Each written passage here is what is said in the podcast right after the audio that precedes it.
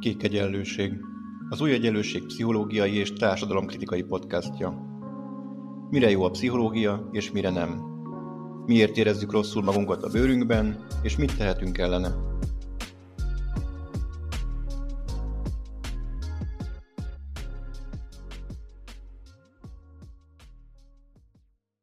Köszöntöm a Kék Egyenlőség hallgatóit, Fáber Ágoston vagyok, a mai beszélgető társam Hadas Miklós szociológus lesz, talán nem meglepő az első kérdésem, mindenkitől ezt szoktam kérdezni, sokan biztos ismernek téged, biztos van, aki nem ismer, hogy ki vagy, mivel foglalkozol, milyen végzettségeid vannak, mi érdekel téged, és hogyan kanyarodtál a maszkulinitás kutatások felé. Ugye erről fogunk beszélgetni most nagy részt, ez lesz a témánk. Tehát kérlek röviden foglald össze, hogy azok a hallgatók is tudják, hogy ki vagy, akik nem ismernek a kérdésed alapján akár egy órára való muníció is lenne, mert szeretek magamról beszélni. És Majd beleszólok. Beleszólsz. No, tehát szociológus vagyok, 35 évet tanítottam a Corvinus Egyetemen, 1985-től 2020-ig, amikor is távoztam, kifejezvén elégedetlenségemet, és méltatlankodásomat az átalakítással kapcsolatban, és rájövén arra, hogy teljesen reménytelen Don Quixote volt a küzdelem, tehát Ádám Zoli volt még, meg annak idején még én, most Ádám Zoli neve eléggé ismerős, akik próbáltunk beleállni, de egy kezem meg tudom számolni, hogy hányan voltunk. Azóta sokkal jobban érzem magam, részben az eltén tanítottam az elmúlt években gender történetet, meg egy Bourdieu szemináriumon volt. Jelenleg a, az Akadémia Közgazdasági és Regionális Kutató Intézetében van egy OTKA kutatásom, azzal a címmel, hogy a plurális habitus mintázatai a romániai és szlovákiai magyarság körében. Itt interjúkat készítek, most kezdtem idén a kutatást, rettentő érdekes, legszívesebben erről beszélnék. Ezen kívül tanítok a Zeneakadémia Zenetudományi Doktori Iskolájában zeneszociológiát, amit szintén rendkívül módon élvezek, mert hogy visszatértem az otthoni közegembe, mert eredetileg zenész voltam, tehát magyar énekzene szakos az eredeti végzettségem, Konzi Jazzonszagát is végeztem, jártam zenetudományi szakra is vendéghallgatóként, és voltam Párizsban is, ott folytattam posztgraduális tanulmányokat Pierre Bourdieu vezetésével a 80-es évek közepén, és büszke jelenthetem, hogy én vagyok az egyetlen magyar szociológus, akinek Pierre Bourdieu volt a témavezetője. Röviden ennyit. Nem csak zenével foglalkoztál, hanem sporttal is foglalkoztál, sőt, sportoltál is régebben, biztos most is sportolsz. Hogyan fűzhető fel, vagy ha felfőzhető egyáltalán ez a sok különböző érdeklődés valamiféle vezérfonalra. Itt arra gondolok, hogy készült velem egy interjú egy másfél évvel ezelőtt, és ott az volt az egyik központi kérdés, hogy az, amivel én foglalkozom, az a több dolog, amivel foglalkozom, hogyan függ össze, és akkor én arra jöttem rá, hogy tulajdonképpen engem a különböző társadalmi ellentmondások érdekelnek. Tehát anélkül, hogy tematizáltam volna a társadalmi ellentmondásokat önmagában, valahogy mindig, mindig, tudod, van ez a vicc, hogy, hogy ha hazaviszi az alkatrészt, és akkor bárhogy rakja össze, mindig, Végi, igen, mindig tank lesz. Én bárhogy rakom össze a különböző témáimat, mindig valahogy a társadalmi ellentmondások kerekednek ki belőle. Neked mi kerekedik ki a különböző irányú kutatásaidból? Az egyik legfontosabb elem, amire rájöttem így visszatekintvén életemre, pályámra, hogy csupa olyan dolgokkal foglalkoztam, mégpedig szenvedélyesen, amelyek meghatározóak voltak az életem egyéb dimenzióiban is. Tehát egyrészt zenész voltam, és zeneszociológusként indultam a kandidátusi dolgozatomat is, még annak idején Kodály Zoltán pálya ívéről írtam a Nemzet Profétája címmel, ahol Max Weberi fogalomkészlettel próbáltam őt egy szekta vezérként bemutatni. És ö, több publikációm volt így zeneszociológiában, és most visszatértem, és ezt valóban rendkívüli módon élvezem, hiszen mondjuk 6 és 26 éves korom között én zenész voltam, és zenész közegben mozogtam, és ez nagyon otthonos számomra. Ugyanebben az időszakban viszont sportoló is voltam, tehát itt vagyunk egész közel a Fradi pályához, tehát én ide jártam a Kölyök Fradi Tarcsi kettőben, fociztam, amikor még Albert Flóriánék, meg Rákosi Gyula, meg Fenyvesi Máté szaladgáltak a pályán, és tulajdonképpen ez a szokásom megmaradt, manapság már kevésbé, mert a térdem nem annyira bírja, főleg a korvinuszos ilyen betonra, tehát linó tett be a, a porcaimnak, de a sport és a futball, tehát volt egy 15 éves szakasz az életemben a 90-es évek közepétől mm, kezdődően, amikor állandóan foci témában interjú voltak meg. Ezt kicsit meguntam már, és nagyjából ezt a közeget is ismerem, mert hogy rengeteg konferencián voltam, ami futball, identitás, szurkolói huliganizmus témakörben szerveződött, és a harmadik nagy témám, amivel foglalkozom, az pedig a maszkulinitás. Na most itt szintén magamat kell végtelenített adatbázisként tekintenem, mert ha magamat elemzem, azt a történetet, amit az én férfiasságom befutott így az elmúlt, hát már több mint hét évtizedben, akkor ez egy csodálatos adatbázis, tehát tulajdonképpen semmi mással nem kell foglalkoznom, csak magamra kell koncentrálni. Ez az egyik vezérfonal, tehát hogy magamból indulok ki, ez, és ez von Haushaus ezt nagyon jól ismerem, tehát tudok szociológusként is viszonyulni hozzá, mert megvan a tapasztalatom. Ezen kívül még az is egy nagyon fontos dolog, hogy ezek mind testileg inkorporált viselkedésformák, tehát ha tetszik, diszpozíciókról van szó. Erre egy utólag jöttem rá, hogy mindig igazából a diszpozíciókkal, a tartósan rögzült, nem tudatos, nem reflektált, burgyű értelemben fölfogott habitussal. Foglalkoztam a legkülönbözőbb dimenziókban és legkülönbözőbb területeken. És a harmadik, ami közös elem, hogy mindig szerettem, erre is, hogy utólag kezdek rájönni, közelre menni, és a mikrovilágot a maga strukturális meghatározottságában minél árnyaltabban megragadni. Tehát nagyjából ezt a három dolgot tudnám mondani, ami így közös nevezőre hozza és összeköti ezeket a látszólag különálló, de az én szempontomból egymáshoz rendkívül szorosan kapcsolódó tevékenységköröket. Én hozzá tudnék tenni egy negyediket is. Igen. A, a nyilvánosság, a, a, a, a szereplés, a fellépés, a látszás, a, a hatás. Hatni, hatni az emberekre, hatni a nyilvánosságra, látszani a nyilvánosságban, átadni azt, amit tudsz, amit az ember tud. Ez is előrevetít valamiféle maszkulin habitust, az, hogy a te maszkulin habitusod az egy a sok közül, és nem az a típusú, amelyik elzárva Persze nyilván ahhoz, hogy az ember kutasson, meg előadjon, rengeteget kell a szoba magányába is dolgozni, de téged soha nem zavart az, hogy valamit prezentálni kell, előadni kell. Éppen megnéztem veled egy interjút a tévében a Minden Tudás Egyetemén, megnéztem veled a Baló Györgyel egy beszélgetést.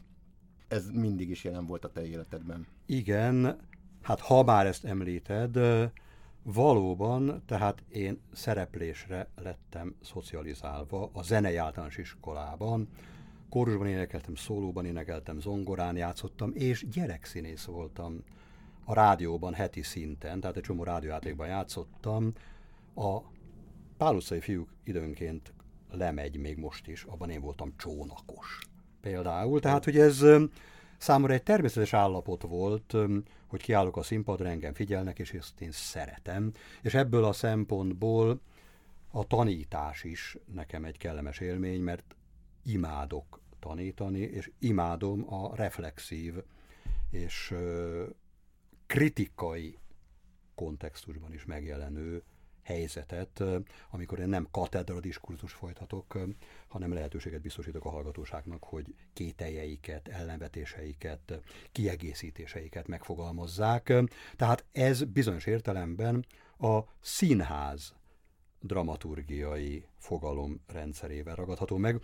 Most ebbe a dimenzióba nem akarok belemenni, de szintén a színház egy igen fontos elem volt a zenés színház az életemben, tulajdonképpen tíz éven keresztül. De színházzal nem foglalkoztál tudományos? Hát tudományosan nem, de hmm. mint alkotó és mint színház csináló foglalkoztam. Tehát kb. tíz év ment el az életemből színházzal, és szeretem ezeket a, a drámai helyzeteket az oktatás helyzetben és a konferencia helyzetben, meg bármilyen helyzetben, tehát szeretek, szeretek ilyen viszonylatokba kerülni, amikor nem teljesen kiszámítható, improvizatív módon definiálható az, hogy mi lesz egy-egy szituációnak a kimenetele. Igen, talán nem árulok el nagy titkot azzal, amikor most így kifecsegem azt, hogy a legtöbb interjú alanyommal szoktam azért egyeztetni témákat, kérdéseket, és amikor mondtam neked, hogy szívesen megbeszélnék veled néhány, néhány témát, akkor azt mondtad, hogy ne küldjek semmit, mert te szeretsz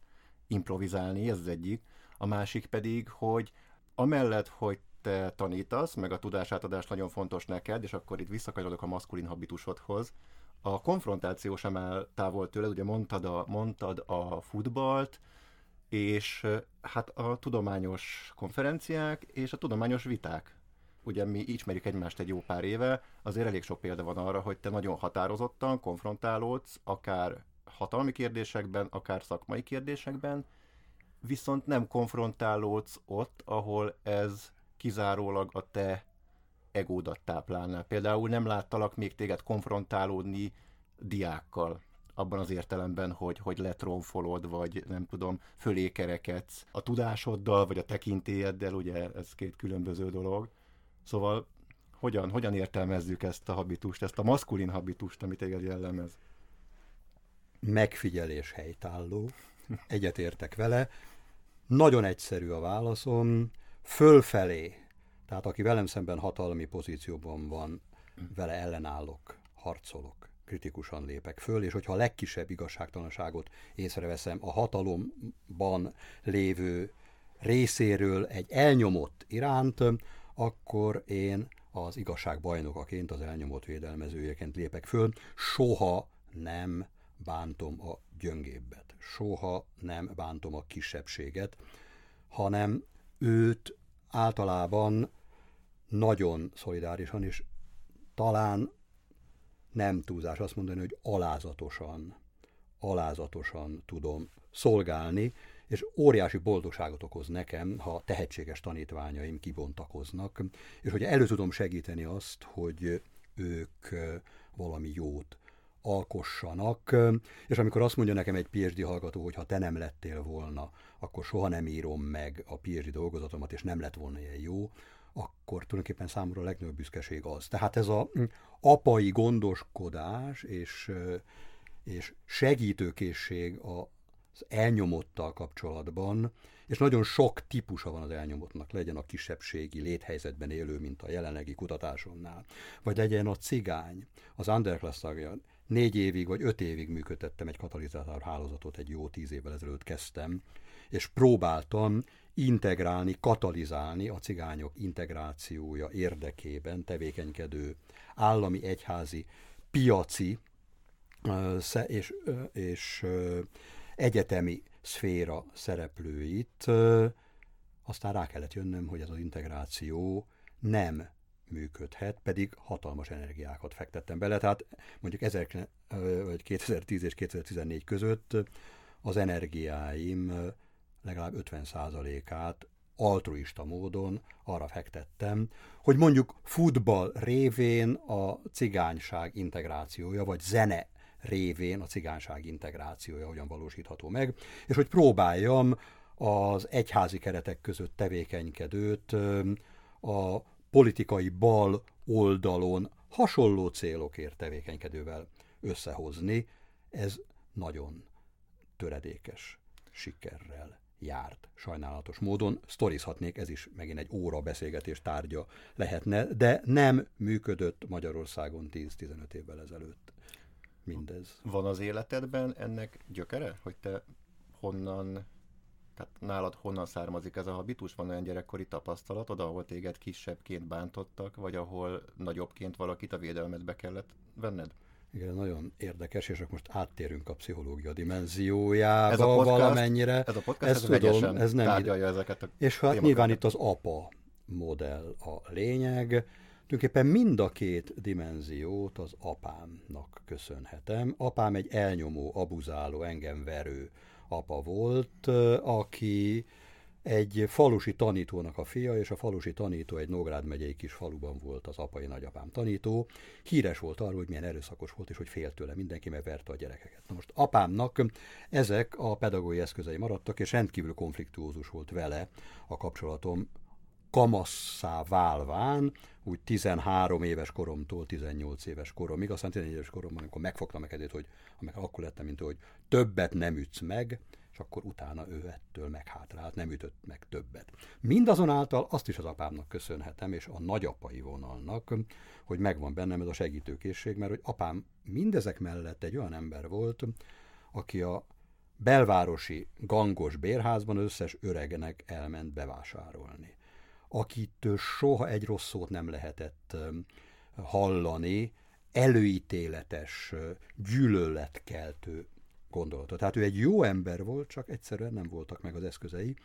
És utóbb jöttem rá, hogy ő hihetetlenül tá- érzékeny és szolidaris volt, és, és mivel falusi gyerek volt, és a városba jött, tehát neki a falu az elnyomotta a, a hátrányos helyzetben lévők segítése, az egy meghatározó tényező volt, és azt gondolom, itt nyilván mélyebben is be tudnánk ebbe menni, de azt gondolom, hogy mind az ellenállási készítettség, mind a szolidarási, szolidaritási, mentő, atyai, önzetlen, altruista gondoskodási készítettség is ebből a mintázatból származik. Aztán még mélyebbre lehet menni a tekintetben, hogy még milyen hatások értek az iskolában, és valahogy tényleg úgy alakult már általános iskolától kezdődően, hogy én mindig egy olyan kisebbségi csoportnak a vezetője voltam minden közösségben, akik engem föltétel nélkül tiszteltek, akik az én védelmem alatt álltak, akikkel szemben igazságtalanságok történtek, és mi általában ebben a kisebbségi körben többnyire vesztesek voltunk, mert nem tudtunk a rendszeren változtatni, ugyanakkor az igazságot kereső hős pozíciója, az ellenálló a forradalmára, Robin Hood pozíciója, aki mellett ott van az, ak- a, az aklatott apja által vert gyerek, ott van a cigány gyerek, ott van a, a digidagi daganad gyerek, akit csúfolnak. Tehát tulajdonképpen a, a, a bullying áldozatává vált gyerekeket én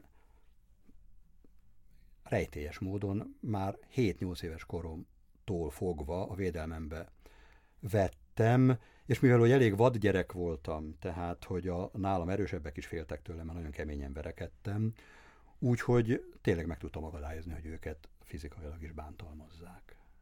Ez a kisebbségi lét iránti érdeklődés, ez egészen ott is jelen van az életedben, hogy te az életed egy részét nem Magyarország területén töltöd, legalábbis nem a kis Magyarország területén, és nagyon sok kutatást végeztél Erdélyben, Romániában, felvidéken, és amit mondtál, hogy most ez érdekel téged a leginkább, a határon túli magyarságnak a habitusa, a határon túli magyarságnak a hát nem is tudom, hogy lehetne ezt megfogalmazni, has, hasad habitus? Nem. Nem hasad, plurális habitus. Sokféle. A sokféle, sokféleség, a kontextus függő beállítódási mintái. Tehát azt kutatom, hogy mennyire más egy romániai vagy egy szlovákiai magyar, annak függvényében, hogy mondjuk a román többség képviselőjével kerül kapcsolatba, akár egy házasságban, akár egy barátságban, akár az egészségügyben, ugye Szlovákiára is mondhatom, tehát nem az anyakultúrában, az anyanyelvében mozog, hanem idegen nyelven,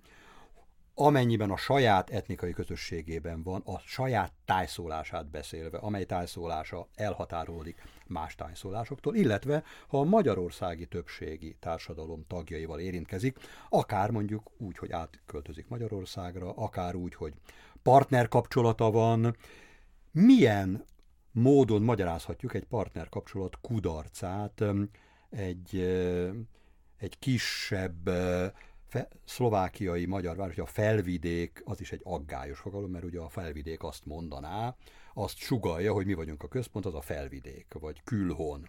Nem is szeretik egyébként, ők szlovákiai magyarok, vagy, vagy azon belüli tájegységgel azonosítják magukat, miképpen Romániában is, hát hatalmas különbség van Kolozsvár és Székelyföld, és Székelyföld különböző székei között. Igen, tehát most nem akarok ebbe hosszasan belemenni, mert hogy ezzel foglalkozom most, tehát ebben az évben tulajdonképpen több időt töltöttem ebben a két országban, mint Magyarországon, és ezek rendkívül izgalmas és számomra örömteli, hosszú beszélgetések, tehát hogy, hogy tíz óránál is hosszabb, több ülésből álló beszélgetéseket folytatok emberekkel, és mikrohelyzetek elemzésébe megyünk bele, mert hogy számomra most az a nagy elméleti tét a pályám jelenlegi szakaszán, amit az előbb is említettem, hogy a mikrovilág, mikro Viszonyat. interakcióit, viszonylatrendszerét próbáljuk értelmezni a nem tudatos, nem reflektált elemekre történő reflexiónkkal. Tehát például egy házastársi vita, amikor a magyarországi középosztályi nő a romániai paraszt származású fiatalemberrel kerül összetűzésbe, és a fiatalember az elkezd hangosabban beszélni, elkezd káromkodni, és elkezd olyan testi mozgásokat folytatni, ami otthonos a saját származási kultúrájában. Ebből adódóan ő macsónak és elnyomónak lesz minősítve a középosztályi, tehát a saját diszpozícióin jobban uralkodni képes, és egy más kultúrának a körében mozgó feleség nézőpontjából, és hogy mondjuk egy ilyen konkrét vita, hogy mit mondott, hogy reagált a feleség, hogy dolgozták föl, mi a stratégia, ilyen jelenetről egy házastársi vitáról, ami 5 percig tartott, tudunk három órát beszélni, és esetleg a házastársi vita interpretációja vezet oda, hogy hát tulajdonképpen nekem már két évvel korábban rá kellett volna jönni, hogy mi nem fogunk tudni együtt élni, el fogunk válni, mert hogy a történet arról szól, hogy elváltunk, és ilyen mikrojelenetek elemzéséből bontjuk ki azt, hogy elváltunk, és itt van arról szó, hogy egy kisebbségi magyar, és itt nem csupán a kisebbségi lét a fontos, nyilván az osztálydimenzió is baromira fontos, a nemi dimenzió is baromira fontos, mindegyik egyaránt fontos, tehát ezeknek az interszekcionalitása játszik ebben a témakörben, de nagyon fontos, hogy milyen férfi-női mintákat folytatunk, és nagyon fontos az is, hogy tudatosodik a beszélgető partnerben, hogy a férfi a szexuális igényeit kinyilvánító nőt kasztrálónak tekinti és szorong miatta, a nő pedig a férfit, aki egy paraszti kultúrából, másik országból jön, azt pedig macsó zaklatóként fogja föl, és ezt nem tudják a szerelem elmúltával olyan módon racionalizálni, hogy együtt maradjon a két fél. Ez csak egy mikrojelenség, azért mondom, mert gondolom, hogy ez számodra elég izgalmas példa, ismervén a te munkásságodat is, de rengeteg ilyet tudok mondani, ami nyelvi, testi, akár, tehát vannak olyan, vannak olyan interjú részletek is, amelyek kifejezetten a szexuális aktusról szólnak, és a szexuális aktusnak kulturális meghatározottságáról, és reflektálatlanságáról, és az összeegyeztetés nehézségeiről, amelyekkel nem foglalkozik a szociológia. Ugye a Bourdieu is beszél a habitusról, jó, a, a Bourdieu paradigma, amiben én mozgok. Bourdieu beszél erről, de hát a testiségről, a szerelemről, a szeretkezésről nem igen találunk releváns passzus, vagy találunk azok ellentmondásosak, tehát ha gondol, te is ismered nyilván a férfüralomnak a függelékét, ahol a szerelmet kiemeli a szociológiai törvények világa, az a csoda birodalma, ahol akármi megtörténhet, ami egy marhaság, és szemben áll Bourdieu más állításaival is. Tehát, hogy ebben a paradigmában mozgok, akkor azt gondolom, hogy joggal folytathatom és kiegészíthetem Bourdieu-t azáltal, hogy én mélyebbre hatok, hatolok a nem tudatos, nem reflektált, habituális, testileg inkorporálódott viselkedés minták megértésében. Ugye ez nagyon érdekes, amit mondasz, egy, egyrészt azért, mert engem is ez érdekel kutatás szinten, vagy tudományos perspektívából, másrészt pedig annak ellenére, hogy van, igazából van az intim viszonyoknak szociológiai irodalom, a szociológiai perspektívája, történeti perspektívája. Van, van persze. Tehát, Én a Bourdieuről beszéltem igen. most, mert Bourdieuben abszolút. mozgóként. Abszolút, igen, abszolút.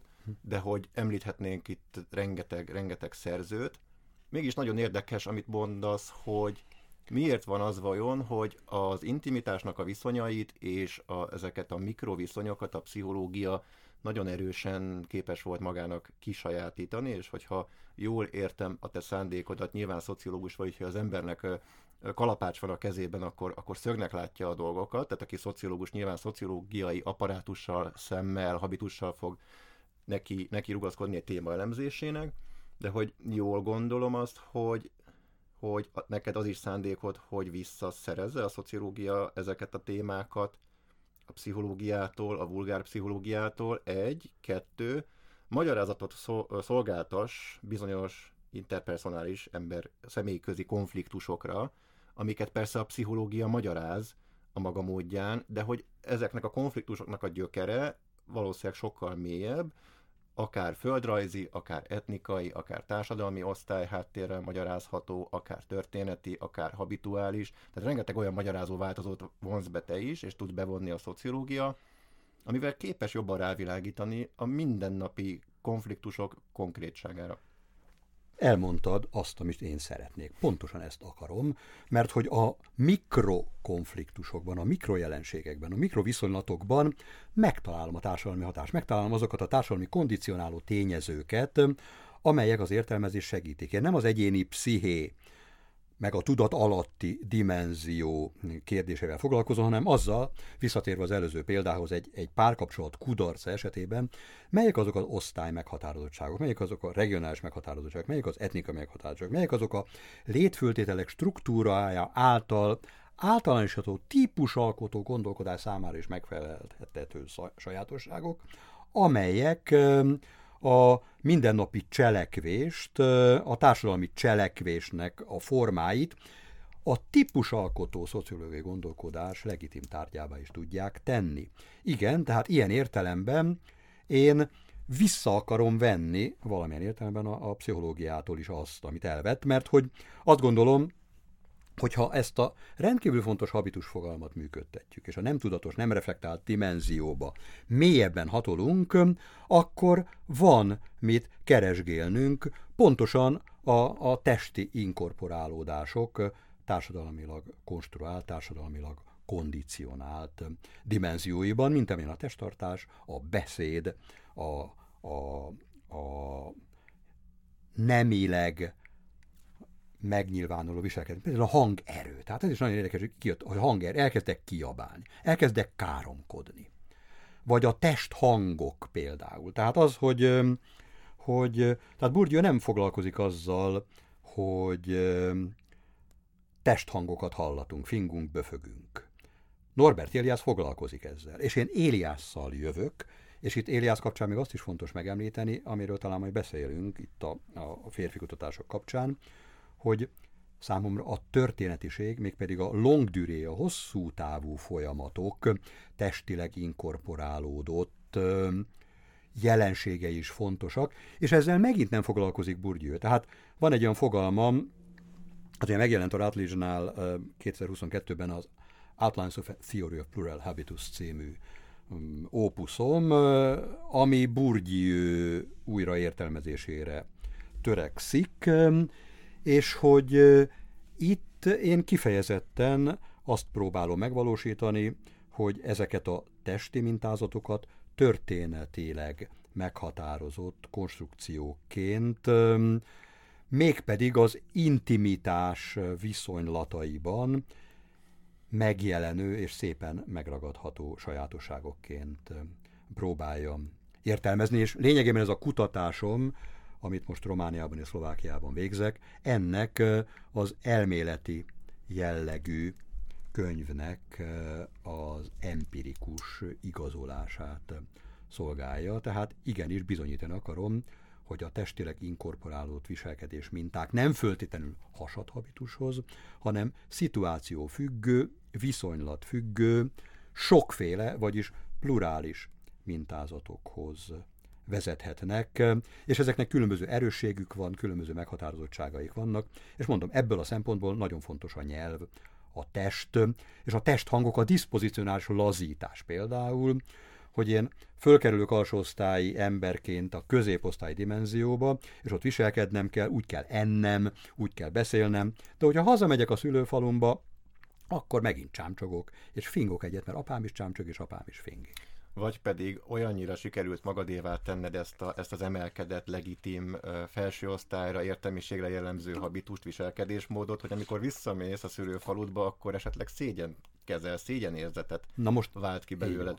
Na, a szégyenérzet is, bar, tehát a szégyen, a feszültség, a frusztráció, élményei és kezelései, tehát az identitás és a diszpozíció közötti átmenetek nagyon fontos részét képezik az én vizsgálódásaimnak. Pontosan. Erről van szó, tehát hogy sikerül vagy nem sikerül, és van, hogy nem sikerül, tehát nagyon különböző stratégiák vannak, van, aki már nem képes a diszpozíciós lazításra, és pontosan a hasadhabitus ott alakulhat ki, hogy a trauma, trauma jön létre a, az osztály, vagy gender, vagy az életkor által meghatározott minták váltása következtében, és hát bizonyos értelemben, amikor a Bourdieu beszél a saját hasad habitusáról, akkor ilyesmiről van szó, hogy ő nem volt képes internalizálni, és nem volt képes belakni, beélni azokat a párizsi elit középosztályi viselkedés mintákat, amelyeket ő később sajátított el traumák sora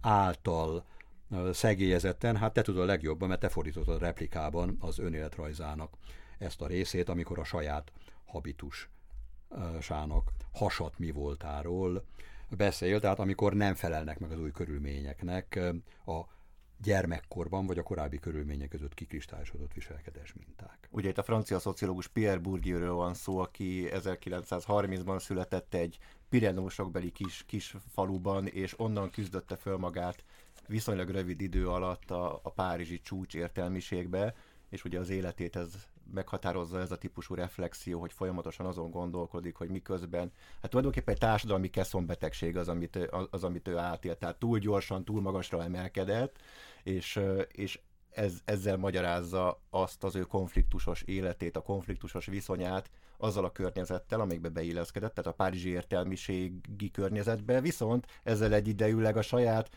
születési környezetét is már idegenként szemléli, és averziókat táplál vele szemben, és amikor meghallja azt a tipikus dialektust, akkor, akkor rosszul érzi tőle magát. Ezt csak azért mondom, hogy Pierre Bourdieu nem, nem biztos, hogy mindenki, mindenki ismeri, ismeri, de er, erről beszélünk, Miklós a te életeddel kapcsolatban is most erről beszélünk, a kutatásaikkal kapcsolatban is erről beszélünk, tehát hogy a társadalomban a mobilitás, a társadalmi térben bejárt út az hogyan hat vissza az ember életére, hogyan hat vissza az ember pszichéjére és a saját problémáira. Igen, még annyit tennék hozzá, hogy Bourdieu joggal beszél a maga hasad habitusáról, tehát a meg nem felelésről. Én éppen ezzel szemben próbálok amellett érvelni, hogy van nem traumatizált sokfélesége is ezeknek a viszonylatoknak, ezt nevezem plurális habitusnak, mert ő túl nagyot ment a szakirodalomban a hasadhabitus, és olyanra is a hasadhabitust használjuk, ami szerintem simán megragadható a plurális habitus fogalmával, nevezetesen egyszerűen fogalmazva másképp viselkedünk a templomban, mint a kocsmában, tehát szituacionálisan meghatározott, és ezek automatizmussá válnak számunkra, hogy a különböző környezetben hogyan viselkedjünk, és ez nem föltétlenül trauma forrása, és pont ezeket próbálom az ilyen mikro helyzetekben, mikro jelenetekben szociológiailag releváns módon megérteni, megragadni. És ugye az a kutatás, amiben jelenleg is benne vagy, illetve párhuzamosan több dologgal foglalkozol, az pedig a férfiasság, a férfi szerep, a férfi, férfias habitus, ennek a megragadása történeti, kicsit térbeli, inkább történeti perspektívában próbálod megragadni. Van olyan dolog, mielőtt rátérnénk konkrétan erre a kutatásodra, hogy, hogy ennek mi a tanulsága és hogyan lehetne összefoglalni, van olyan dolog, amit a kutatásaid során magadról megtudtál? Ugye sokat beszéltünk az, a beszélgetésünk elején arról, hogy a te magánéleted, vagy a te biográfiát hogyan határozza meg azt, hogy mivel foglalkoztál, mi iránt érdeklődtél, de ugye egy tudósnál joggal merül fel a kérdés, hogy a sok-sok reflexió, kutatás, agyalás, konfrontáció, stb. ebből tanulságokat szűr le. Szóval segített neked a szociológia megérteni olyan problémákat, ö, sajátos helyzeteket, amik, amiket korábban nem értettél? Igen, egyértelműen a válasz, három felkiáltó jellel utána. Én reflektálatlan módon egy kis macsó pöcsfej voltam, aki instrumentumként kezelte a nőket, és igazából nem tudta azt, hogy, hogy elnyomó férfi, és hogy a nőt azt valamilyen alacsonyabb kategóriába sorolja. Tehát tulajdonképpen természetes volt számomra az, hogy én férfiként valamilyen magasabb kasztnak a tulajdonképpen morálisan is rendkívül aggályos, tisztel, tisztességtelen viselkedés mintáit folytathatom, és ez tulajdonképpen házasságomig tartott leginkább, tehát én 20-as éveimben mint zenész és mint színházzal foglalkozó és életet élvező ember, meg szociológiát tanuló ember, férfiként reflektálatlan módon leginkább a nők elcsábításával és használatával múlattam az időt.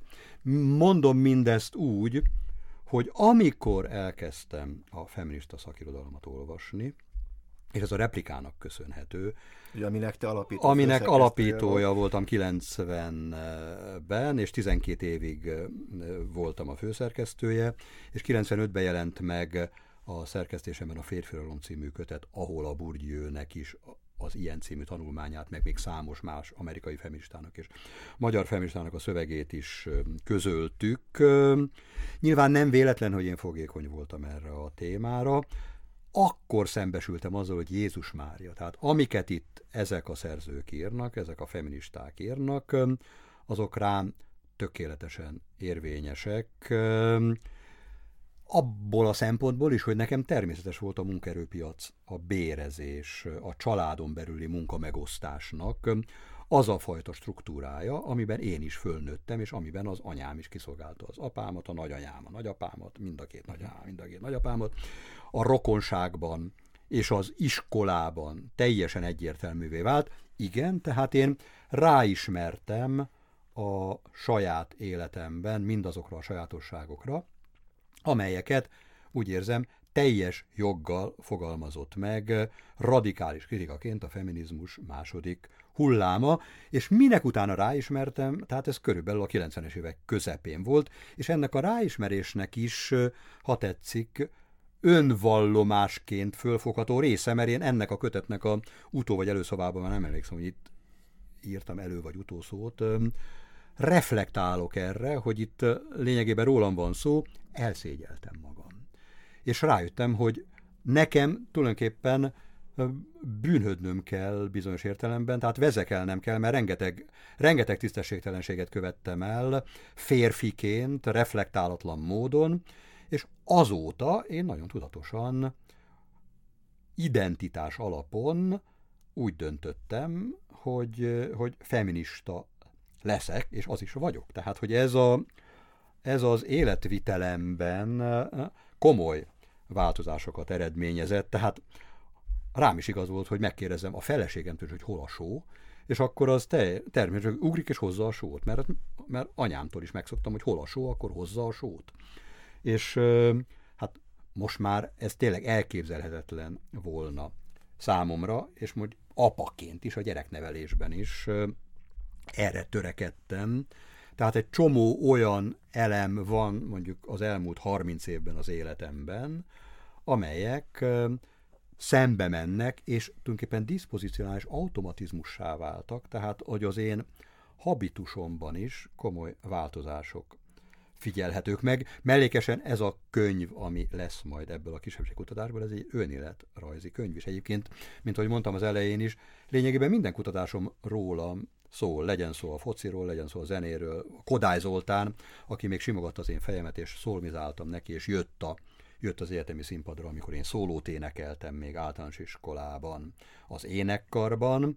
Tehát, hogy a Kodályról szóló szöveg is elősegítette azt, hogy rájöjjek, hogy itt is tulajdonképpen egy ilyen macsó, egy karizmatikus, férfi tekintélyen alapuló szekta szerveződés jelenik meg, mint ahogy a sportéletben, meg a politikai életben is, tehát a, a maszkulin karizma érvényesülésének és a maszkulin csábítás intézményrendszere kialakulásának a mintázataira én fölfigyeltem, és különösképpen hasznos volt számomra a feminista standpoint elmélet, tehát Donna Haraway, akinek a szövegét szintén ebben a Férfülom című kötetben közöltük, és tehát a válaszom ismételten a hangsúlyos, aláhúzott fölkiáltőjeles igen, tehát azt gondolom, hogy az elmúlt 30 évben valamennyire sikerült ellensúlyoznom mindazt, amit az azt megelőző évtizedekben, hát főleg mondjuk 16 és 30 éves korom között férfiként, macsóként a nőkkel szemben elkövettem.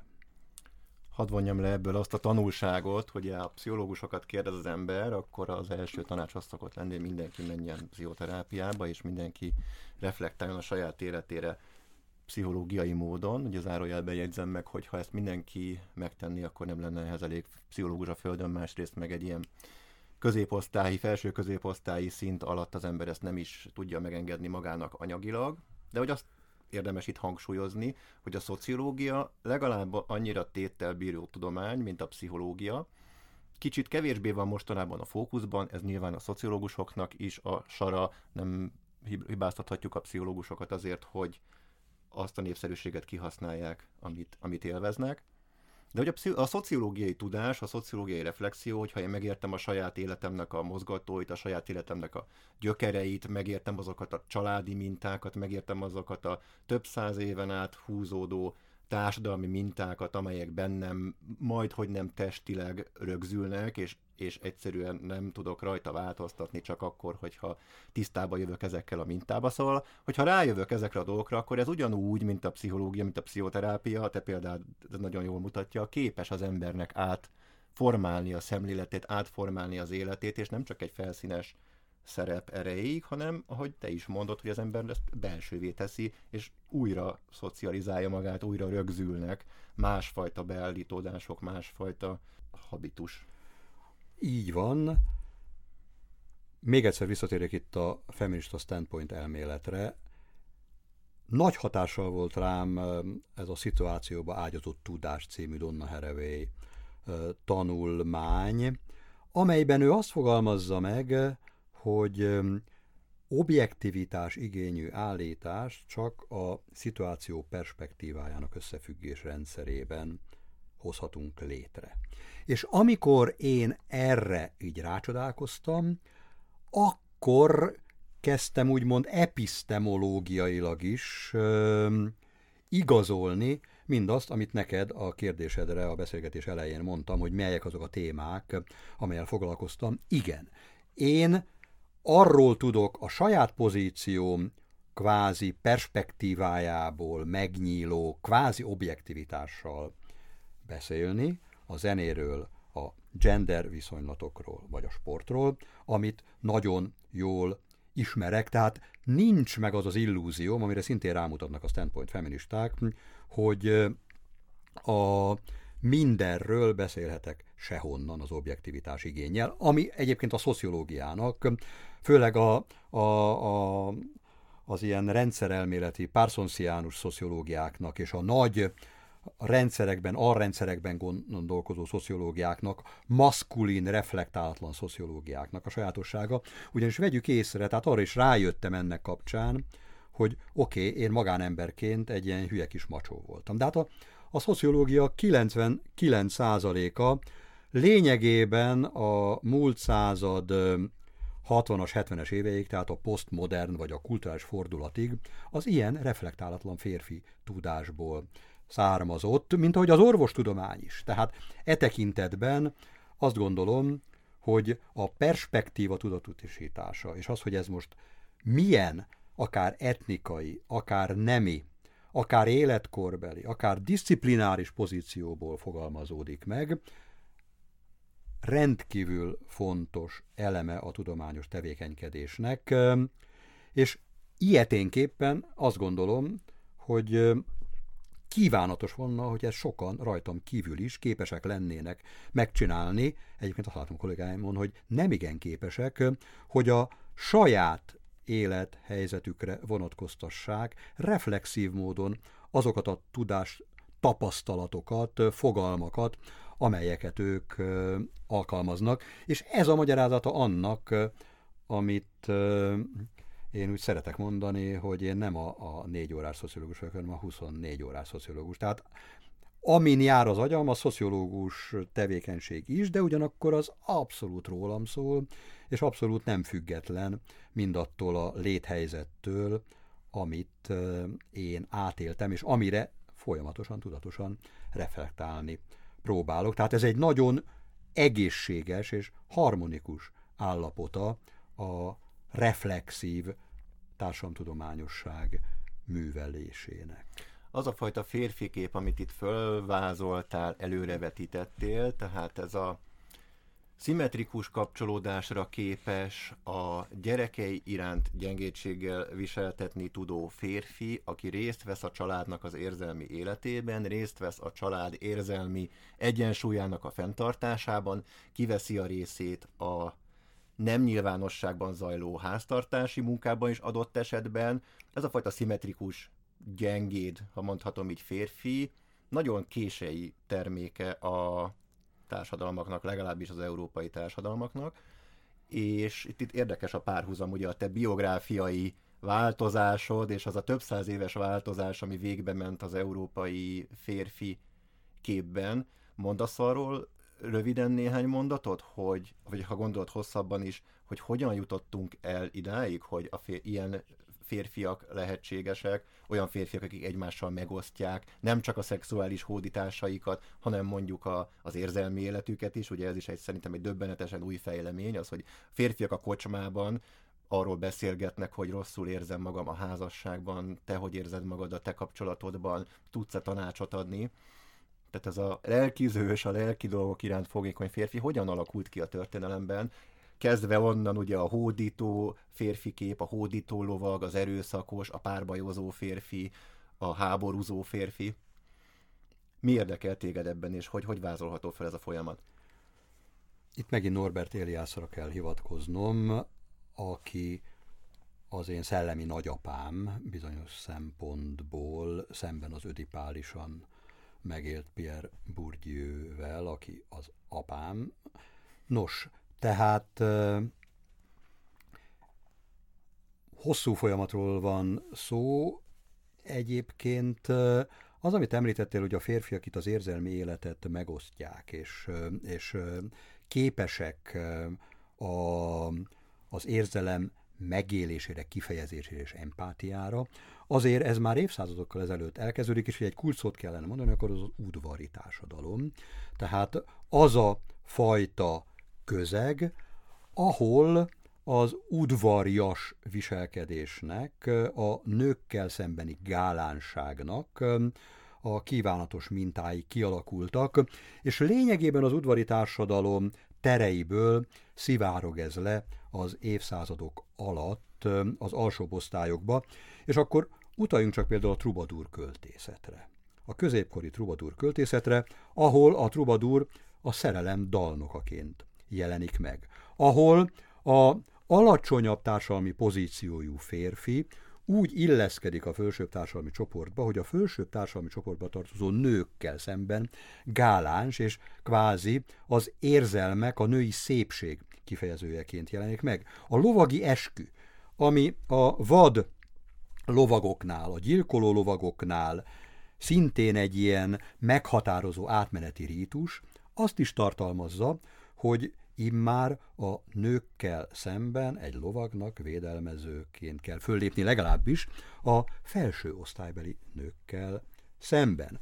A paraszlányjal azt csinálsz, amit akarsz, akár meg is ölheted, meg is erőszakolhatod, de a felső osztály az udvari társadalom részét képező nőkkel neked udvariasan, gálánsan, vagyis civilizáltan kell viselkednie. Tehát a civilizációs folyamat inkorporációja véleményem szerint az általam létrehozott Historical Studies on Men and Masculinities-nek a legfontosabb munkája, és itt gyönyörű, gyönyörű példái vannak Éliásznak például a hálóhelységben való viselkedésről, az állati erőszak kontrolljáról, ami mondjuk a testi funkciók nyilvános térben való megengedettségével és, és szabályozásával kapcsolatos dolgok. Tehát, hogy ha nézzük a történelmet, akkor megvan az előképe annak, hogy hogyan uralkodjon férfi az ösztön késztetésein, és ehhez képest már nem olyan meglepő a, mikor a 18. század végén, 19. század elején mondjuk a szentimentalizmus, a Gö, Goethe Wertherje. Tehát, hogy ott már megjelenik az érző férfi, megjelenik, tehát most nagyot ugrottam, de nagyon szívesen beszélek, és hosszan tudnék beszélni a 17. századi holland polgárnak az érzelem kifejezési kötelezettségéről. Tehát gondoljunk arra, hogy egy Rembrandt mennyire árnyaltan tudja a személyiség pszichológiai sajátosságait is ábrázolni, és hogy ezek a pszichológiai sajátosságok a 17. századi holland társadalomban együtt a kapitalizmus kialakulásával, tehát a kelet-indiai társaság kialakulásával, hogyan hozzák létre a férfiban is a plurális diszpozíciók lehetőségét, mert egyszerre lehet harcos valahol a távoli Indiákon, amikor létrehozzuk Batáviát, ugye Jakarta, Batávia volt, ami a hollandok gyarmata volt, akkor ott öldökölhet. De hogyha hazajön, akkor más viselkedés mintákat kell a protestáns egyház által is elvárt, tehát a kálvinista egyház által is elvárt keretek között a feleségével folytatnia, tehát hogy a társadalmi hatások és a társadalmi körülmények, most azért mondom ezeket a példákat, mert ezek elég látványos példák, azok hozzájárulnak ahhoz, hogy hosszú távon megfékeződik a férfi erőszak, ami egyébként megint szituacionális, tehát hogyha háború jön létre, és hogy lehetőség van az agresszió kifejezésére, akkor az arhaikus libido dominandi, tehát a másik elpusztítására, a másik megsemmisítésére, kvázi háborús cselekedetekre késztető viselkedés minták kontextuálisan előhívódhatnak a viselkedési repertoárból. De ilyeténképpen, amikor a kapitalizmus, és ez itt a lényeg, a harc helyébe a versenyt helyezi, uh-huh. tehát hogy nem a másikat megölni, hanem a másikat megelőzni akarom, mégpedig szimbolikus módon, tehát a gazdasági cseraktusok révén, akkor ilyeténképpen a kapitalizmus is hozzájárul makroszinten a férfi viselkedés civilizációjához, mert hogy a diszpozíció és az erőszak távolítása történik meg, tehát a, a cserekereskedelemmel ugyan távol a gyarmatosítással ugyan messzire is eljutok, és ott még öldökölhetek ha a kapitalizmus részeként Tehát én ki van meg szervezve az azt ki van outsourcingoljuk az erőszakot.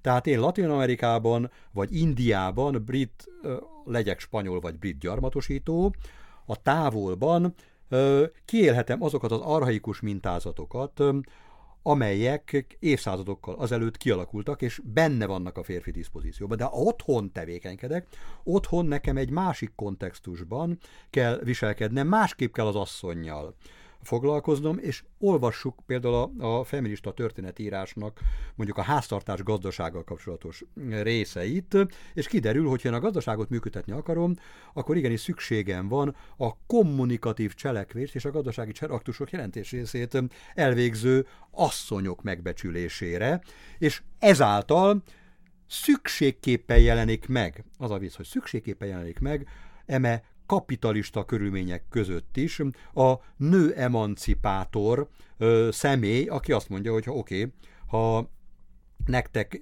gyerekekre van szükségetek, akkor becsüljétek meg a nőt, és adjátok meg számunkra, mondják ezt a nők, a első hullámos feministák a 18. század végén, 19. század elején, adjátok meg számunkra azt a lehetőséget, hogy ugyanúgy eszes lényei legyünk a természetnek, miként, miként a férfi. Tehát a női ágencia megjelenik már az udvari társadalomból kiindulóan, akár a kapitalizmus intézményesítését is figyelembe véve, és az elit, az arisztokrata körök bizonyos családok által gyönyörűen rekonstruálhatóan a mindennapi életvilágban, és szivárog lefelé a társadalom alsó csoportjaiba is, és ezért nagyon fontos az Éliászi gondolat, amelyik a föntről lefelé szivárgás elméletét képviseli, és én ezt meggyőzőnek tartom, tehát, hogy imitáljuk, mintát követünk, és azáltal, hogy esetleg osztályharcot is folytatunk, polgárokként az arisztokrácia ellenében a 18-19. században, ez nem jelenti azt, hogy nem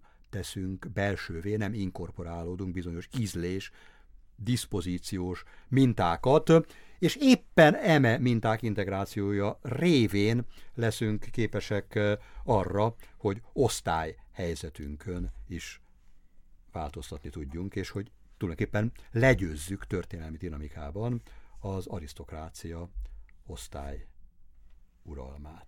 Igen, ez a szociológiának egy mondhatni törvényszerűsége, vagy egy fontos felismerése, hogy a mintakövetés az majdnem mindig felülről lefelé történik. Pontosan azért, mert az emberek azt gondolják, hogy, hogy aki fölötte áll társadalmilag, az sikeresebb, az okosabb, az szebb, az jobb, és egyrészt hasonlítani szeretne rá, másrészt pedig tényleg azt gondolja, hogy ezek mögött morális vagy képességbeli többlet, többlet van, és ezért nagyon ritka az, hogy az ember alulról, az alsóbb osztályokból emeli át a különböző mintákat, és aztán ezek a fogyasztási minták, ezek a tényleg az ízlésbeli minták, ezek úgy szivárognak le, hogy, hogy a felsőbb társadalmi osztályokból megyünk lefele, folyamatosan szivárog lefele, lefele, és mire leér, addigra a felsőbb osztályok, mert egészen Már más, fogyasztási, tartanak, egészen más fogyasztási mintázatokat követnek, vagyis hát tulajdonképpen az egyetlen állandó itt nem, nem maga a tárgy, amit szépnek gondolunk, nem a viselkedés, amit erényesnek gondolunk, hanem az, hogy a felsőbb osztályok mindig szisztematikusan megkülönböztetik magukat az alsóbb osztályoktól. De nem is ezt akarom kérdezni, hanem ha kanyarodjak vissza a kapitalizmushoz. Mit gondolsz arról, hogy ugye dióhéjban mondtad, hogy a kapitalizmus szerepet játszott a férfinek a megszelidítésében, a kapitalista termelés, vagy a, gyári termelés, vagy a futószalag termelés is egy olyan fajta termelési mód, ami bizonyos fajta fegyelmezettséget, bizonyos fajta napirendnek a tartását szükségessé teszi, tehát paradox módon ugye a kapitalizmus egyéb elnyomó vonásaival szemben pont a férfinak a megszeridítésében is szerepet vállal? Igen, az a válaszom egyértelműen erre a kérdésre is. Amennyiben kellő súlyt adunk a diszpozíciónak, tehát a viselkedés minták tulajdonképpen az életút során generációs közvetítésben bekövetkező bevésésének, akkor pontosan a fegyelmezett munkavégzés, az igazodás kényszere, az óriási jelentőséggel bír. Önmagában az, hogy racionális létre kényszerülünk, és az, hogy racionális konstrukciókat hozunk létre az életünkben. Van egy könyvem, a Modern férfi születése, ami lényegében erről szól, és ott van egy olyan fejezet, aminek az a címe, hogy a lóverseny etika és a kapitalizmus szelleme. És itt Széchenyiről írok az 1820-as évekről, és azt próbálom bizonyítani, hogyha diszpozíciókról, férfi diszpozíciókról beszélünk, akkor a lóversenyszervezés az nagyon közeli kapcsolatban áll azzal, hogy mondjuk ingatlan befektetéseket is végzünk. Mert hogy mi történik? Kalkulált, racionális rizikót vállalunk a nyereség megszerzése érdekében. És a lótenyésztés, a ló idomítás, ami embertenyésztés is, mert kiderül, hogy amikor Széchenyi a naplójában a, a lótenyésztésről ír, akkor a következő mondatban már a tüdőről, az emberi tüdőről beszél, tehát az emberek testi átalakításáról tesz említést, és ö, ugyanaz az ember, aki különböző csoportokba sorolja a különböző lovak, a, a brit lovak, a keleti lovak, a pórok lovainak küzdelmét, ugyanaz az ember foglalkozik a legnagyobb ingatlan befektetésekkel és infrastruktúra fejlesztésekkel, és leírja a különböző gazdasági jellegű műveiben,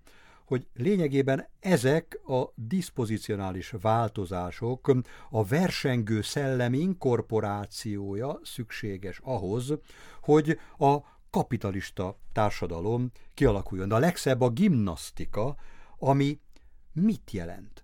A, ugye a hajózás, az evezést is a, a, a Széchenyi hozza be Magyarországra, szintén a 830-as, 40-es években, ott annak a fejezetnek az, hogy lovak a csolnakban. Tehát ott az ember, amit a lovaktól vár el a lóversenyben, már ő csinálja, ő fejti ki az erőt, ő evez de ő saját maga evez, és jellemző módon itt a polgárok húgyászarrá verik az arisztokratákat, mert nekik jobban megy ez a fegyelmezett repetitív tevékenység, és a balparti, a budai polgárok, azok, vagy a pesti polgárok, azok a, a arisztokraták egyleteit szisztematikusan verik, de a gimnasztika azért marha érdekes, mert ott már teleológikus tevékenységet végzünk a test fegyelmezés érdekében gyerekekkel. Tehát a gyereket szocializáljuk arra, hogy hosszú távon a fegyelemmel, a test edzésével, az épp testben épp lélek teleologikus, jövőirányult kialakításával megteremtsünk kívánatos társadalmi viszonylatokat. És ugyanez a, a szalagmunka és a, a racionális keretek között végzett tevékenykedésekre is, akár a gyárban végzett tevékenykedésekre, akár a háztartásban végzett tevékenykedésekre, tehát a, a munkás kolóniák építése, az, hogy utakat építünk, villamosokat építünk, az, hogy elkezdünk bizonyos eszközhasználatokat, bizonyos egészségügyi eljárás módokat preferálni, és elkezdjük birtokba venni és leigázni a természetet, megint racionális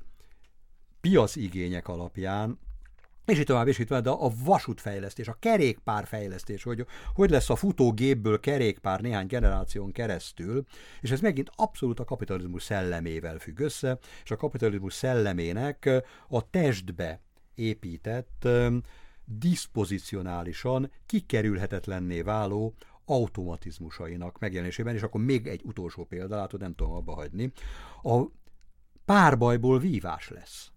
Tehát a párbaj már nem a férfi büszk, ugyanez a korszak. A, a, nem a férfi büszkeség alapján életre halál elvégzett tevékenység, hanem egy testedző sport, amiből aztán a sportmozgalom kialakult, a sport e tekintetben a rendkívül jó indikátora a kapitalizmusnak, és látjuk hosszú távon, hogy, hogy mivé vált a sport a 21. századra, onnantól kezdve, hogy a kubertenék a 19. század végének összefüggés rendszerében megpróbálták az ókori olimpiai mozgalmat még más értékelvek alapján létrehozni, de hát látszik, hogy itt a piac abszolút meghatározott, és a piac és a test, a tömegkultúra és a, a, a konditermek életvitelbe való beilleszkedése kapcsán itt a 20. század második felétől kezdve, uh-huh. és ez megint egy nagy téma, amit kinyithatnánk, mind-mind ez bizonyítja, hogy rengeteg kapcsolatot fedezhetünk föl a kapitalizmus, a nemi viselkedés minták testileg inkorporálódott sajátosságai között. Ugye ha történetileg vizsgáljuk a kérdést, az erőszaknak a kérdését, akkor fölmerül az, hogy, és ugye te most amellett érveltél, hogy tulajdonképpen a férfinak a megszelidítése zajlik, és az erőszak kontrollnak a létre jöveteléről beszélhetünk.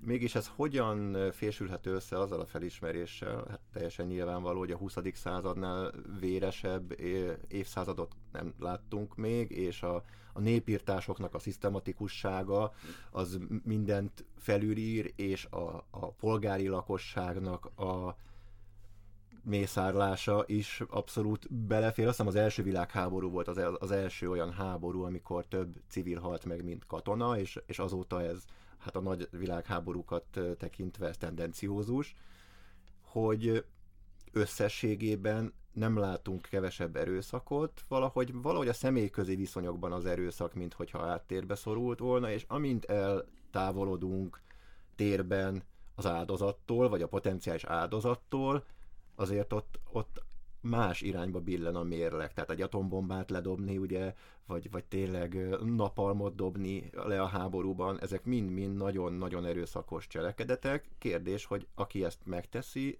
erőszakként élje meg, vagy mondjuk kénytelenek közvetlenül szembesülni az eredményével annak, amit ő csinál.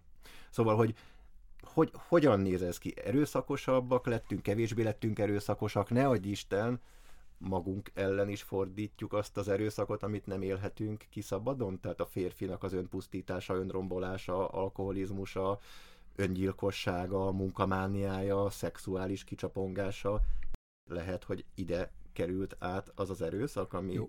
Most rengeteg mindent kérdeztél, tehát hogy a, a napamtól az alkoholizmusig te, ö, témakört nem biztos, hogy elkövetkező két órában ki tudnánk tárgyalni. Igen, tehát van egy nagyon érdekes paradoxon ebben a dologban, hogy te is joggal említetted, tehát a mindennapi életszférában, a személyközi viszonyokban, tehát az interpersonális viszonyokban radikálisan csökkent az erőszak jelentősége a nyugati világban mondanám uh-huh. mindenek előtt, és ezt egyébként gyönyörűen alátámasztják kriminológia történeti kutatások is,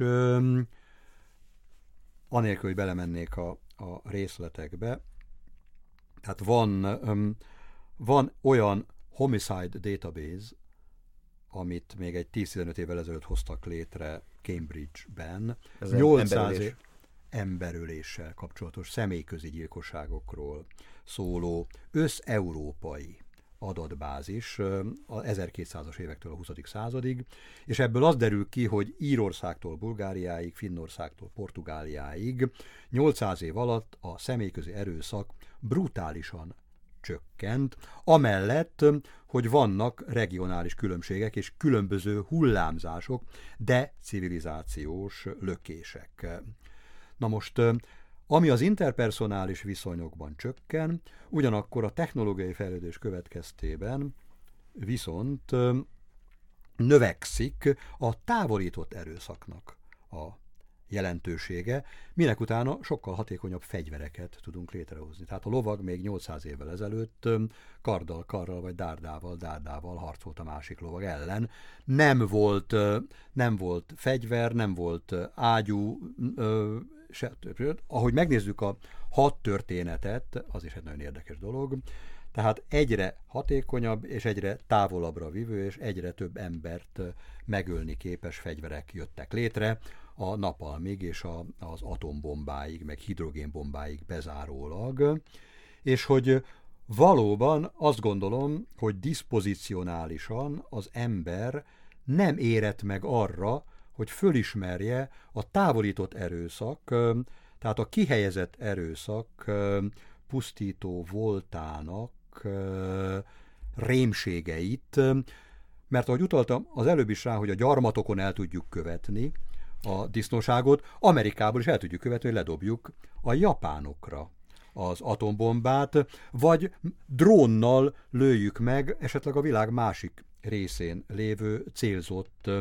ellenségünket. Tehát, hogy van egy ilyen, egyébként valóban egy globálisan rendkívül fenyegető tendencia, ami hiába csökkenti a, a mindennapi életben a személyközi agresszió jelentőségét, és csökkenti a férfiak és nők közötti interpersonális különbségeket, de globálisan itt hatalmas, hatalmas konfliktusok és, és rizikók jelennek meg, amivel egyszerűen nem tudunk, nem tudunk számolni kellőképpen, és nem tudjuk kezelni. Na most ezen kívül azt is elmondhatjuk, hogy vannak olyan társadalmi környülállások, amelyek kedveznek úgymond a decivilizációs folyamatoknak, amelyek végig megfigyelhetők a történelemben.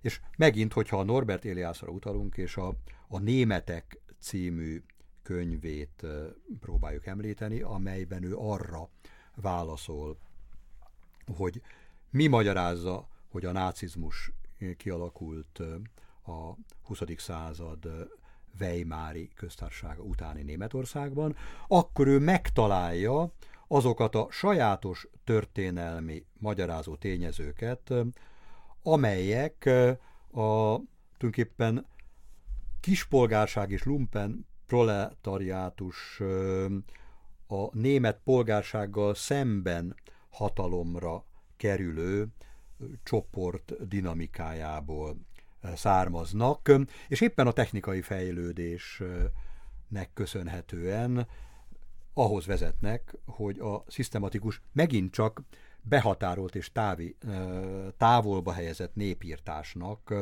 tehát a, a tényleg a 20. századi történelem legborzalmasabb eseményének, a, a soának vagy a holokausznak az intézményrendszerét kitermeljék a racionalitás alapon. De hogy ennek megvannak konkrétan az évszázados dinamikában értelmezhető összetevői is. Tehát, hogy tényleg itt egy nagyon bonyolult mm, kérdés vetettél föl, amit nem nagyon lehet így 10 perc alatt megbeszélni, tehát lehet különböző fókuszú interpretációkat kínálni mindenre. És ugye, ha már említettük az erőszaknak a földrajzi kiszervezését, ugye, ugye onnan indulunk, hogy a másikat megölni, főleg csatában, vagy lovagi küzdelemben, vagy párbajban, az nem számít problémának, és aztán el kezdünk elindulni abba az irányba, hogy a másik embert azért nem kéne kihasználni, nem kéne rabszolgasorba taszítani, nem kéne megölni, kivéve,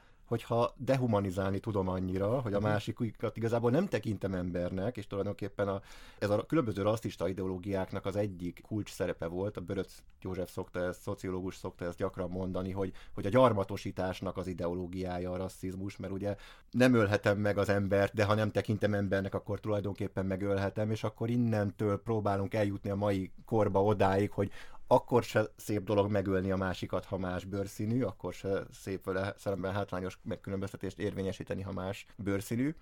De kanyarodjunk vissza.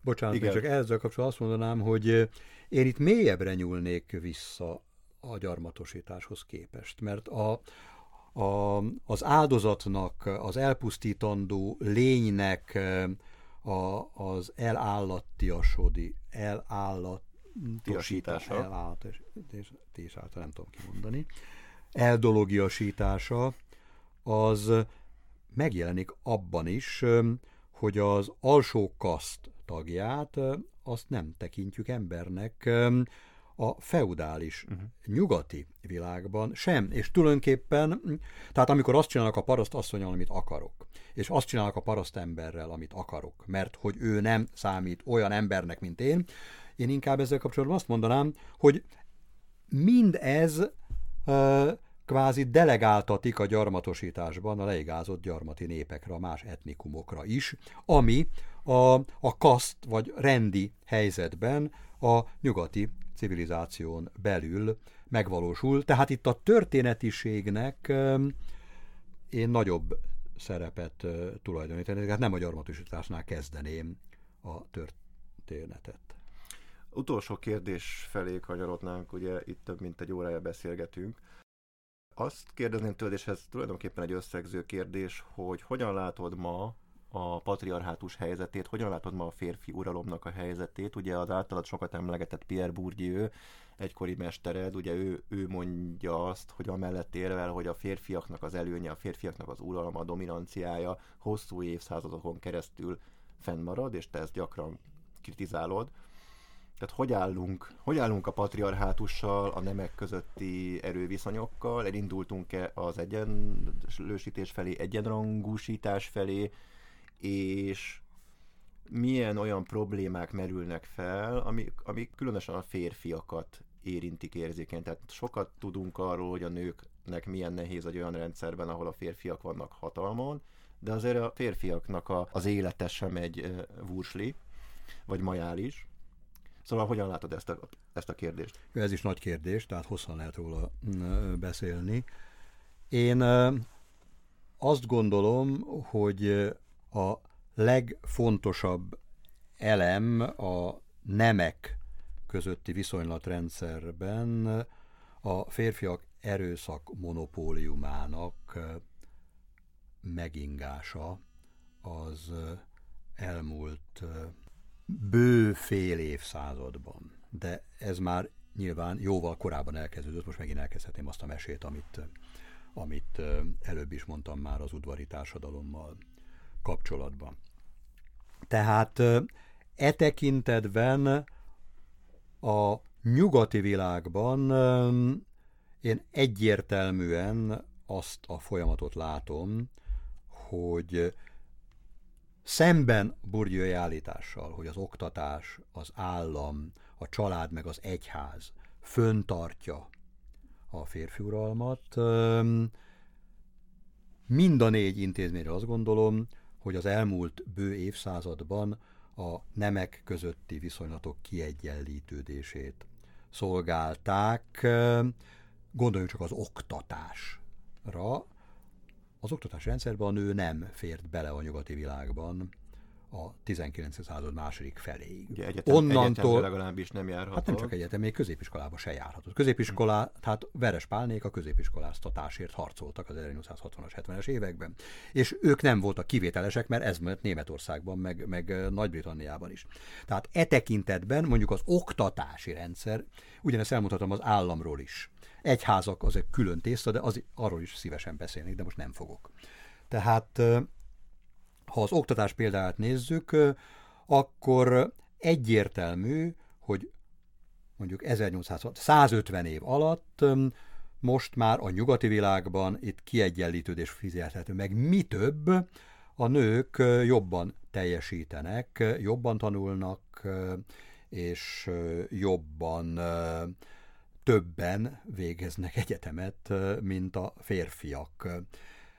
Nos, tehát, hogyha így hosszú távon szemlélődünk, akkor szerintem rendkívül látványos a, a nemek közötti különbség csökkenése. Amennyiben persze prezentista szemléletmódot képviselünk, ami jogos, akkor elmondhatjuk, hogy, hogy a társadalom különböző rendszereiben és szféráiban a férfiak többnyire megtartják domináns pozíciójukat. És ez különösen igaz mondjuk a magyar politikai szférára. És itt jegyzem meg azt, hogy azért baromira pontosítani kell azt, hogy miről is beszélünk. Tehát a nyugati világról beszélünk, az egész világról beszélünk, Magyarországról beszélünk, mert más érvényes Svédországra, és más érvényes Portugáliára, és más érvényes Spanyolországra, mint Romániára, és hogy ez mind-mind változik. Tehát Magyarországon is hihetetlen változások voltak az elmúlt 50 év alatt, de kétségtelen, hogy igazuk van azoknak a feministáknak, akik azt mondják, hogy micsoda fölháborító dolog, hogy mondjuk az akadémia, a Magyar Tudományos Akadémia az nehezebben engedi be a nőket, vagy nézzük meg a vállalati vezetőket, vagy, vagy egy csomó vezetői pozíciót, vagy jövedelmeket, a wage gap tehát a jövedelem különbséget, hogy a férfiak jobban keresnek, ők vannak a domináns pozícióban, stb. stb. stb. Ez mind igaz, és uh, ugyanakkor hozzá kell tenni azt, hogy uh, kevésbé igaz, hogyha az izlandi vagy a svéd önkormányzatokat nézzük, mert én, mint ilyen férfi kutatásokban induló és számos konferencián megjelenő alak, számtalan olyan svéd, vagy finn, vagy dán előadást hallottam, ahol arról beszélnek, hogy nagyon jó, hogy létrehoztuk a kvótát, azért mondom a több szám első szemét, mert én alapítója voltam a European Institute for Gender Equality-nek, és ott a kvótáért ment a, a küzdelem, hogy 40% kell, hogy az egyik nem legyen, mert hogy vannak olyan finn meg dán önkormányzatok, hogy a férfiak ennek köszönhetően érik el a 40%-ot, meg különben 80%-a lenne a nő képviselő az önkormányzatoknál. Tehát nagyon, ha közelebb megyünk, akkor nagyon a különbségek a nyugati világon belül is. Tehát ez az egyik része, amit el tudok mondani, nyilván itt is bele lehet menni, és ez természetesen a változás, a válság, a hagyományos férfüralmi pozíciókat magától értetődőnek tekintett férfi nézőpontjából traumatikusnak tekinthető, és válságként fogható föl, tehát férfiasság válságáról beszélhetünk e tekintetben, mert a férfi nem tudja magától értetődő módon azokat a mintázatokat, azokat a hatalmi alazatokat föntartani, amiket még a fölmenői képviseltek.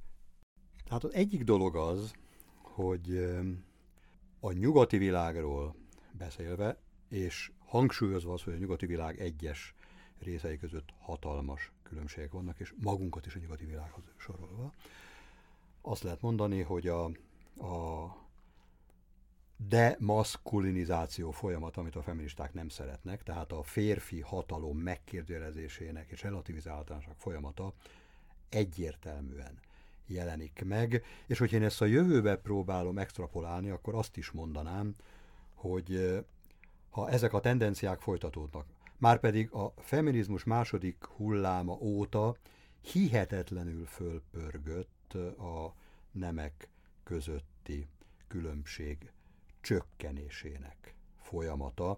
Tehát ha nézzünk makroindikátorokat a jövedelem egyenlőtlenségtől kezdve a háztartási munkavállalás át az iskolai végzettség, stb. stb., akkor ezek gyönyörűen mutathatók. A másik, amit akarok mondani, hogy ezzel szemben, hogyha nem csupán a nyugati világra koncentrálunk, hanem globális rendre is odafigyelünk, és különösképpen odafigyelünk arra, hogy az elmúlt bő évtizedekben, tehát talán leegyszerűsítve fogalmazhatok úgy, hogy a 21. században a globalizáció az, az a tekintetben is fölpörgött, hogy sohasem volt ekkora mozgás és ilyen intenzív kapcsolat a különböző világrendszerek és birodalmak között, és ahhoz képest, hogy a globális népvándorlás, a migráció, illetve a klímaválság, ami nyilván összefügg a migrációval, milyen kockázatokat jelent, és milyen egyenlőtlenségeket generál nyugat és nem nyugat, vagy ha tetszik a globális észak és a globális dél országai között, elhanyagolható, súlyú, jelentőségű lesz néhány évtizeden belül a férfiak és nők nyugati világban lévő különbsége. Tehát sokkal nagyobbak lesznek a rassz, az etnikai és a, a, a világrendszerek népmozgásokból fakadó különbségei. Tehát látjuk, lényegében erről szól a, a történelem az elmúlt évtizedben, és főleg ebben az utolsó egy-két évben a háborúk és a közel-keleti helyzet kapcsán is, ami most nem menjünk bele, de hát az is bizonyos értelemben egy nyugat-kelet konfliktusként, egy egyre reménytelenebbnek tűnő nyugat-kelet konfliktusként fogható föl. Na most, ha, ha azt látjuk, hogy ennek a konfliktusnak részeként kisgyerekek fejét vagdossák le, és utána pedig ellenhatásként mi történik, és hogy hányan halnak meg járulékos áldozatként szintén gyerekek és asszonyok. Tehát itt életre halálra megy a, a világrendszerek között, a vallások között, az etnikumok között a csatározás. Tehát mindehez képest az egy, egy elhanyagolható jelentőségű kérdésnek tűnik, hogy a nők egy adott munkakörben a férfiak bérének csak 90%-át keresik egy Dán vállalatnál. És hogy e felé haladunk, mert hogy 20 év múlva nem fognak kevesebbet keresni a nők. Még Magyarországon sem, mert hogy nagyon helyesen kialakulnak azok az intézmények, amelyek megteremtik ennek a viszonylag egyensúlyát. Miképpen az is a nyugati világon belül többé-kevésbé tendencia, tehát mindig inkább elit osztályú, fölsőbb társadalmi pozíciójú, minél inkább urbánus és minél inkább fiatalabb nyugati emberekről van szó, annál inkább természetes az, hogy a férfi is elvégzi azokat a tevékenységeket. Internalizálni képes azokat a, a pszichológiai munkálkodási folyamatokat, ami az érzelmek kinyilvánításához szükséges, és a, a másikkal való kapcsolattartás egyensúlyba helyezés és a folyamatos értelmezés és a magyarázat és a, az újraértelmezés és a, az egyeztetések végtelen racionalizálása és terapizálása irányába hat, amiről hát ugye te elég sokat írtál, és amivel sokat foglalkozol, és nagyon jogosan, hogyha a nyugati világra próbálunk koncentrálni, és a férfiaknak a handicapjére ennek kapcsán. De azt gondolom, hogy ez a handicap is, ami mondjuk az érzelmi folyamatok, a síró férfi viselkedés mintáinak természetessé válásával fejezhetők ki, ezek, ezek meg fognak valósulni, ezek benne vannak a pakliban. A lényeg, tehát ez az, amit még fontosnak tartok elmondani, és amit most ismétlek és összefoglalok, hogy tehát a világrendszerek közötti globális konfliktus és az etnikai jellegű konfliktusok sokkal súlyosabb veszélyel fenyegetnek, nem beszélve arról, hogy nem fedezzük fel, hogy nem fedezzük föl azt sem, mert nem vagyunk alkalmasak diszpozicionálisan arra, hogy a távolba helyezett agressziónk következményét lássuk, nem fejezzük fel azt is, hogy a, hogy a, a fenntarthatatlan fejlődésünk következtében, a saját szűk horizontunkban, a szűk életvilágunkban való mozgás következtében lényegében felszámoljuk a létföltételeket, és hogy tehát ez a kettő együtt a következő évtizedek és évszázadnak nagy-nagy, nagy-nagy kérdéseként jelenik meg, amelyekhez képest azt gondolom, hogy az én korábbi témám, tehát a férfi viselkedés, a férfi uralom, a patriarkális rendszer átalakulásának nyugati kérdései elhanyagolható jelentőségűek lesznek. Ez egy újabb beszélgetés témája lehetne, amit itt a beszélgetésünk végén említettél. Köszönöm. Ez volt a Kék Egyenlőség Podcast e-havi adása. Hallgassátok a Piros és a Zöld podcastot is, olvassátok az újegyenlőség.hu-t, vagy keressetek minket a Facebookon.